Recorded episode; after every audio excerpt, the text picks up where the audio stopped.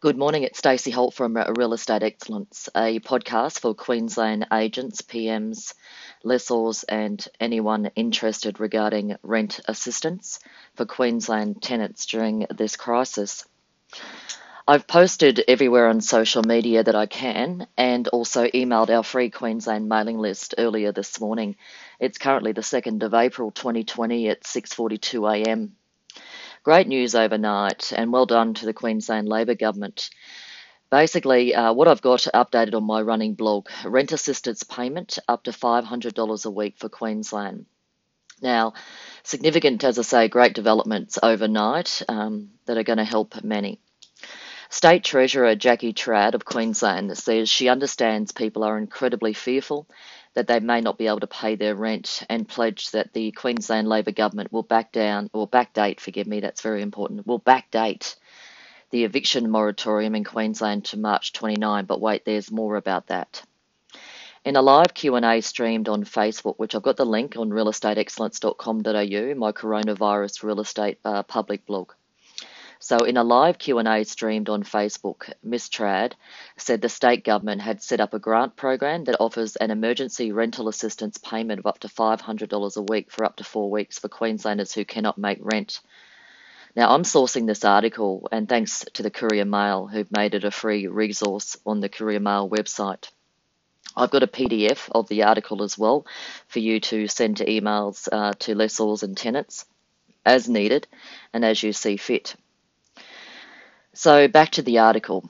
Ms Trad says it's pretty obvious out there in the community that people are incredibly fearful about having an income and being able to make rent, being able to put food on the table, being able to make other sorts of cost of living obligations like utility bills. The Queensland Government has an assistance program where they'll provide $500 a week to help with rent payment, and it's really a simple process. Now, the payments can be accessed by calling the RTA, and it also goes on regarding the state government would be writing the eviction moratorium into law. It's not in law yet. For tenants who cannot make rent because they've lost their job due to coronavirus or the impacts, either directly or indirectly. There's more to come on this for those listening. So keep an eye on my running blog at realestateexcellence.com.au or your trusted advisor and source of reliable information. There will be an absolute moratorium, Ms Trad says, prohibition written into law around evicting renters because they can't pay their rent, and that will be backdated to the day the Prime Minister of Australia announced that out of National Cabinet, which was Sunday the 29th of March.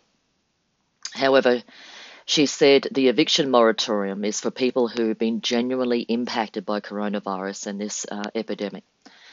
For tenants to do the things that would ordinarily see them evicted, such as if they significantly damage property or the owners themselves want to move in because of financial stress, then that will still occur. This isn't a blanket eviction prohibition. For when you've lost your job, your hours are being cut, and where you generally cannot make your rent, you will not be evicted.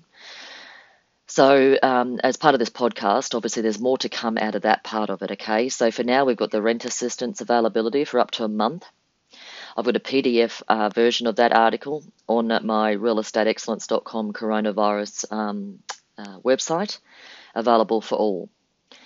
Also, just a quick update. Yesterday afternoon, the Department of Justice for Queensland posted on their Facebook page, which I've screenshotted and sourced on my blog.